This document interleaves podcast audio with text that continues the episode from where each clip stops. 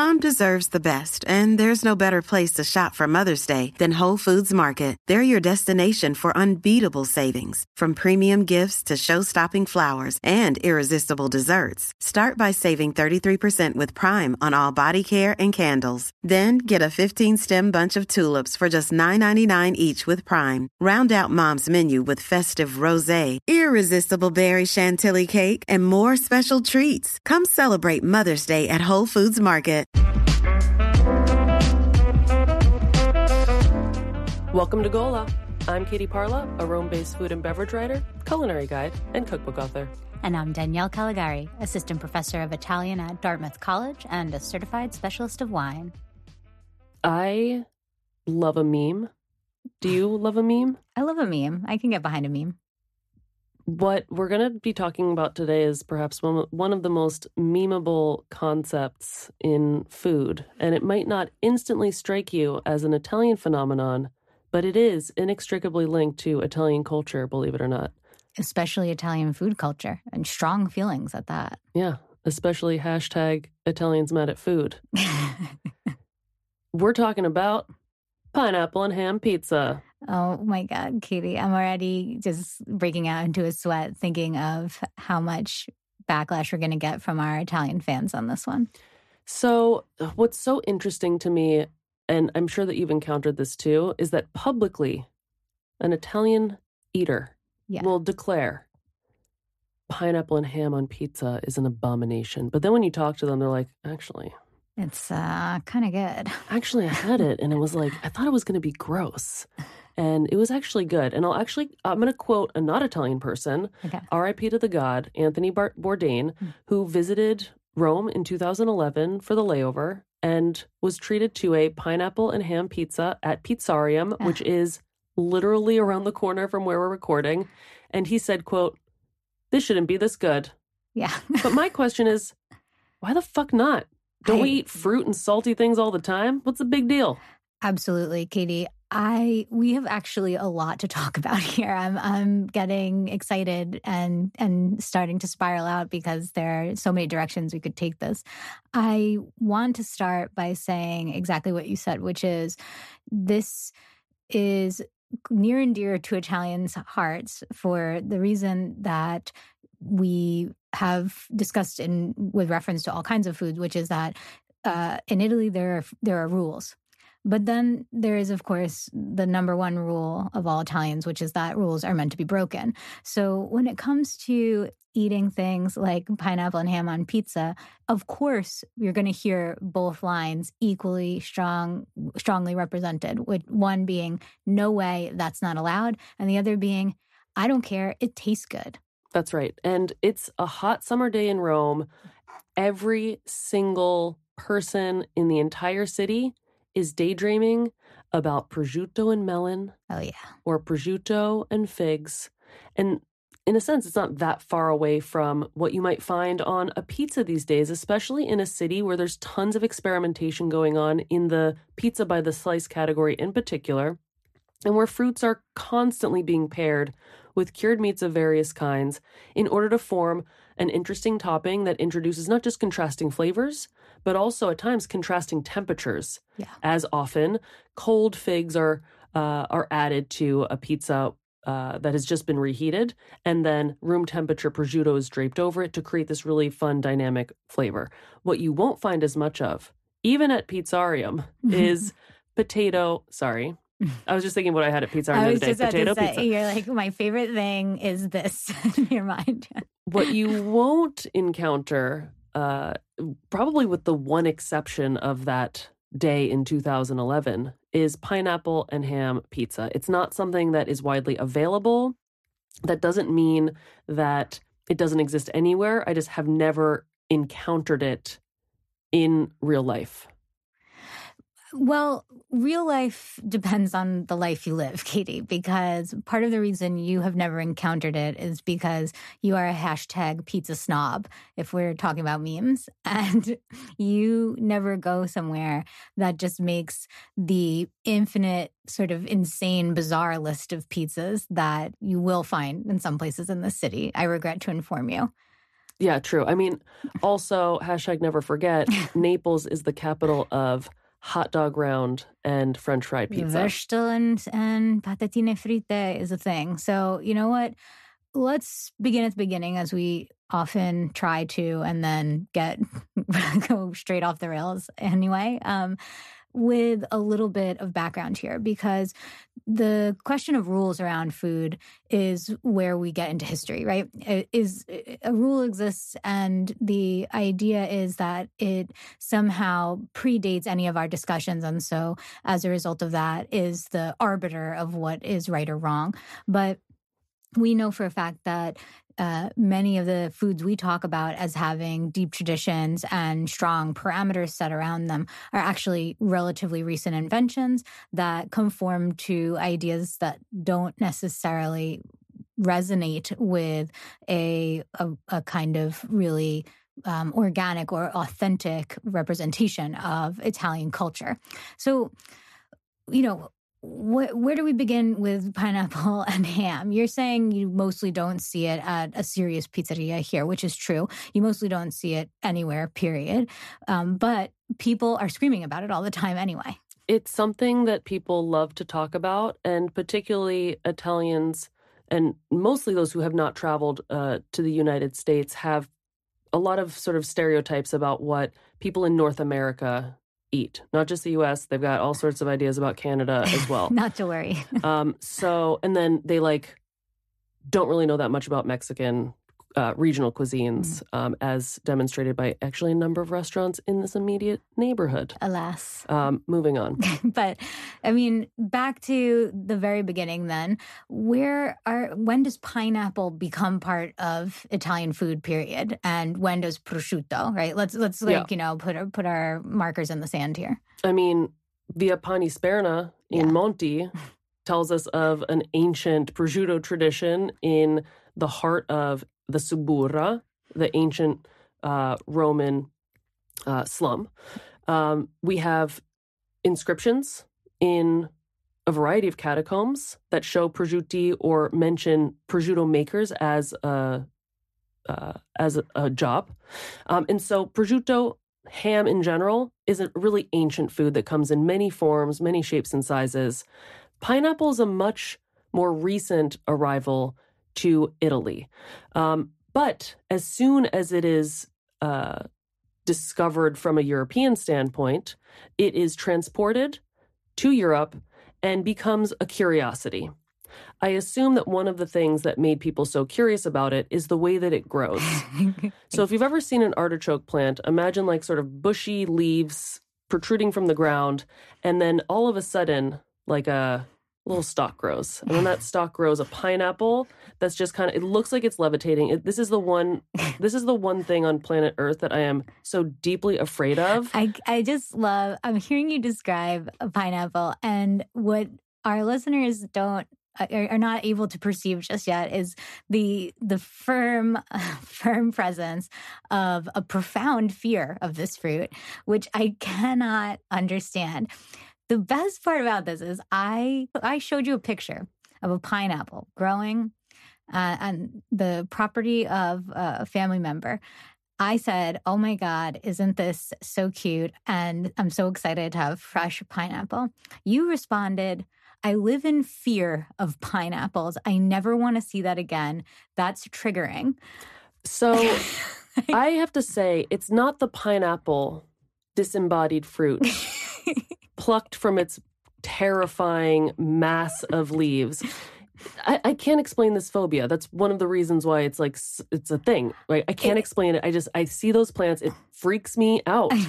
but like so many things that were um, being encountered by uh, explorers in the 15th and 16th centuries, it became a curiosity that was introduced all over Europe. Uh, eventually through the Portuguese to India, and then ultimately uh, where it thrives um, in in a very important way into the Philippines, and we have ancient. Sorry, we've got. Well, not, I guess they're ancient to us. Uh, we have 16th century and 15th century writings about it. Like Columbus, literally, like saw the first one on a date that we can identify in mm-hmm. November 1493, um, and then one of the very controversial colonial documenters of that period with the best name, in spite of not having quite a, uh, an impressive uh, respect for the people he was encountering, Antonio yeah. Pigafetta, mm-hmm. writes about it in some of his writings. Yeah. I will say, besides the kind of colonial curiosity that you're talking about, it is it's a weird looking fruit. The way it grows is weird. Um, everything that was encountered for the first time by Europeans coming to the New World, to what would be called the New World, scare quotes, and that eventually became part of the Columbian exchange of foods across the Atlantic was interesting by virtue of being different and something that had not been cultivated on European soils before. But pineapple stands out. And the other thing I will say is that you are not the only friend who has said to me that they are afraid of pineapples growing. So apparently, ananophobia is a thing. Yeah. Um, what is scarier to me is what happened as a result of desire for pineapple, because we know that um, part of the uh, uh, one one piece of uh, larger colonial projects that were often uh, parallel to ran parallel to or complementary to uh, the growth of pineapple was the um, use of of uh, annexed uh, violently territory to uh, create plantation spaces that were completely dedicated to monocultures. Um, this is the case for uh, areas of Central and South America, uh, uh, also Hawaii obviously, uh, in particular in the 19th century after the US and Britain conspired to uh, unseat in a coup d'etat the uh, sitting monarch and uh, take over the Hawaiian archipelago. They hand over the territory to Dole, um, whose name then becomes famous to all of us by uh, the canned fruit that will reach us from those spaces, and uh, and so then the world has access to pineapple, scary or not, in its uh, natural growing form. It is uh, no longer such a huge curiosity for most of North America, at least, and even the uh, kind of general European population. What the question is then is how do we come to this pairing? And Kitty, you already prompted us for this, right? You said we have uh, a tradition, a very long tradition in this case, well pre- predating the uh, the Columbian exchange, colonialism, imperialism, and European uh, new newly developed European habits in the uh, wake of those of those projects, which, which is to say, uh, pairing uh, sweet fresh fruits with dried, cured, salty meats. Um, this is something that comes from the ancient Galenic medical uh, practices that we've talked about here together, right? right it was is, healthy for you to pair certain things exactly. and unhealthy to consume others or avoid others. Absolutely. And so it makes sense, right? You are looking at a fruit that's going to have the humoral properties if we think of the four humors and these the uh, dietary science that's introduced uh, to european world through arabic texts is telling you fruit is cold and damp. It looks it for what it's worth, right? Um, mm-hmm. A piece of melon is cool, moist, it's naturally in that state. And what are you going to do to make sure that it doesn't unduly affect your body with those qualities, It make your your body's own uh, complexion as it's called at the time or your body's own conditions also too cool and too moist? Well, you pair it with a food that balances that, the heat and uh, dryness, if we're using the medical terms of the time, but for our purposes, the kind of uh, deep saltiness and umami flavors that naturally contrast that sweetness and juiciness of the fruits. So the fruit and cured meat pairing was nothing new. Definitely not. Uh, to the Italian peninsula. But there's a sort of big gap between when those things are being enjoyed and even when prosciutto and melon are being consumed and when a uh, Greek immigrant to Ontario, Canada, opens. You know, yeah. this guy Sam uh, Sam Panopoulos opens a, a food business with his brothers. Right? They think, wouldn't it be fun to like play with some toppings? They put pineapple and ham on a pizza.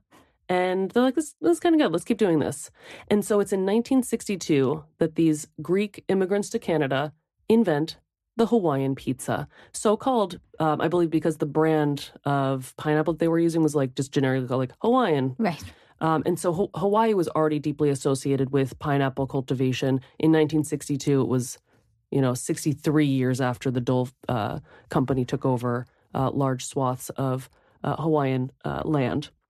There is a little bit of debate over when, uh, on a commercial level, ham and pineapple are paired Mm-hmm. because some um, uh, there's a claim that there was a sort of German sandwich called the Hawaiian toast that paired these things, but still, that's not pizza. Mm-hmm.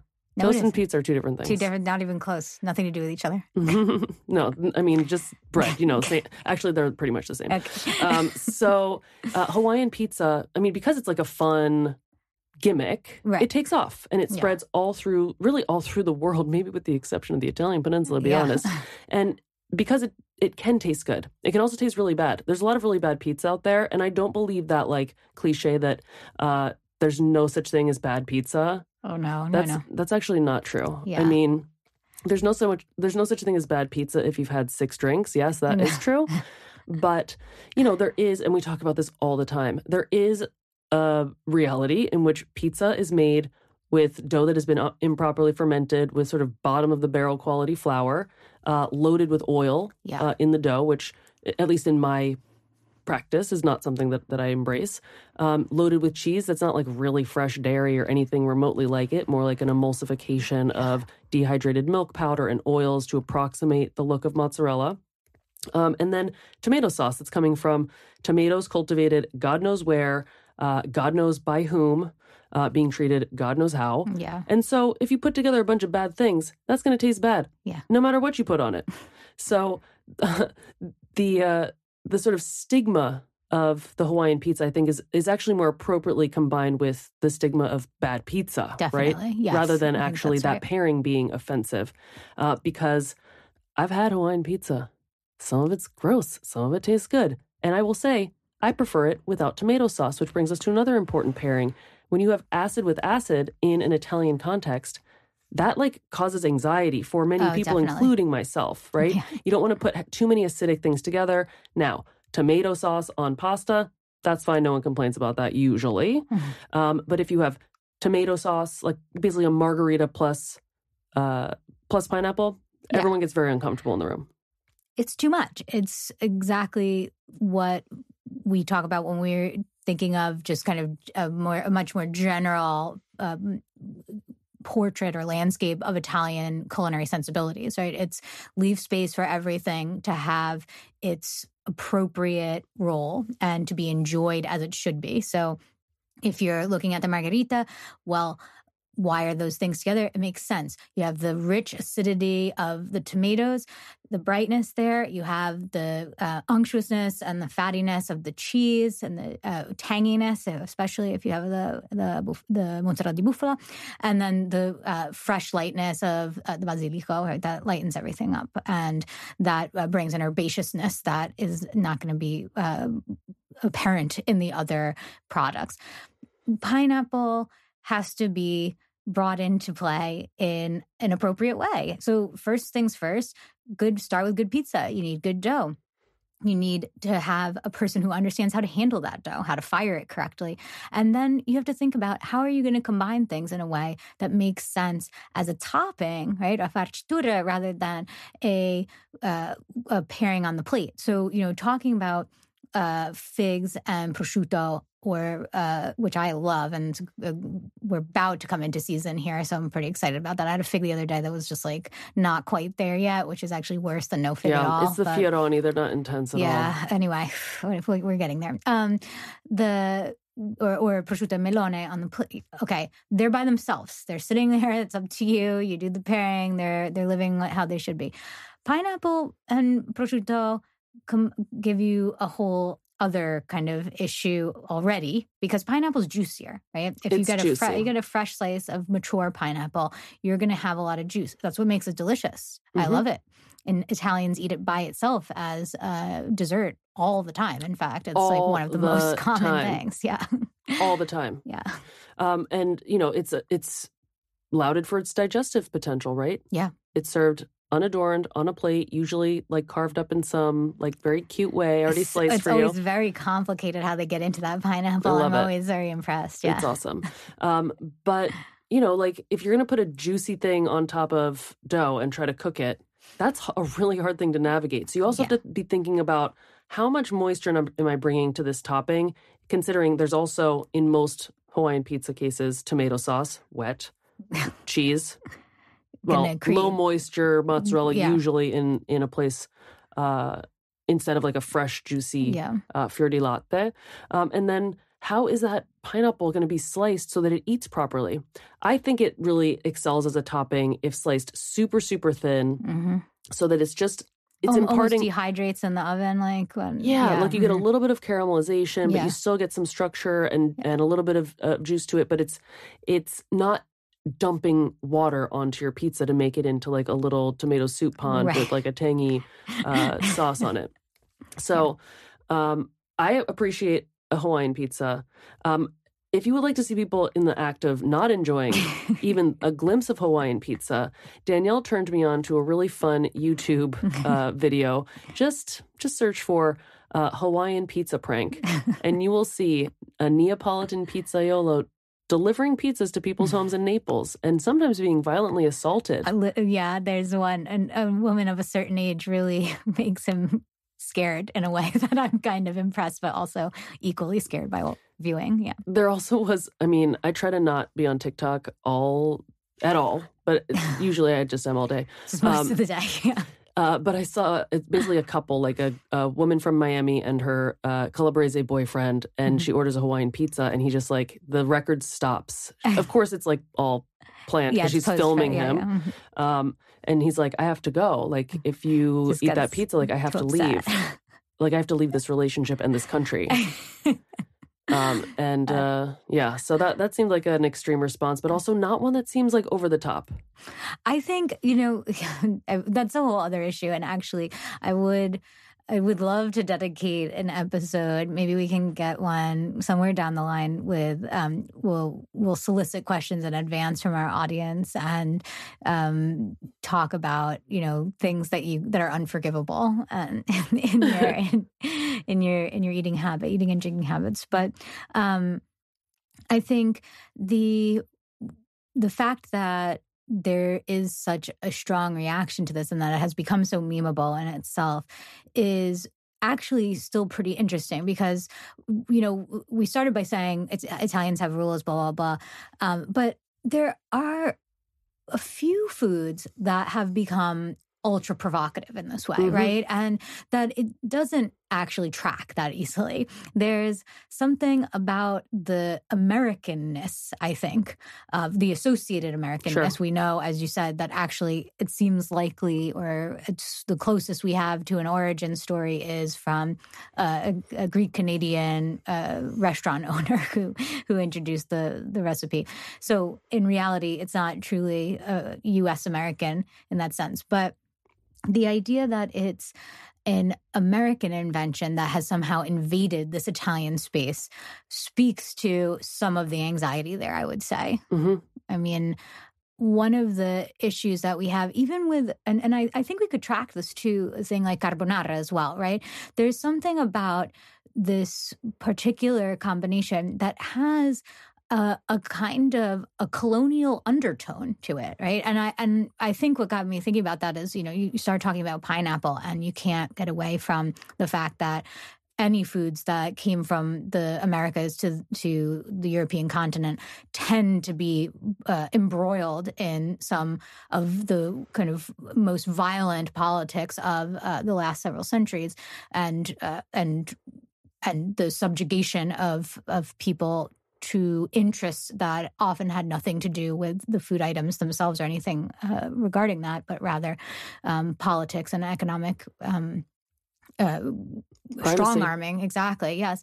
Um, but uh, having thought about that and then coming to it in this, you know, ostensibly much more fun Italian context did make me take a step back and think to myself for a moment, you know, some of those feelings have a valid space uh, that is colored by fear, by the fact that the US presence in products like that has been a a nefarious one at times, um, both because the U.S. meddled heavily in Italian product in Italian politics, rather, right up until the early '90s after the wall came down. Italy was seen mm-hmm. as the likely next domino in the um, communist bloc, and as a result of that, the U.S. invested literally and metaphorically in what was happening uh, in Italy, and um, uh, often at the expense of the comforts and uh, and decision making of the people of Italy, and.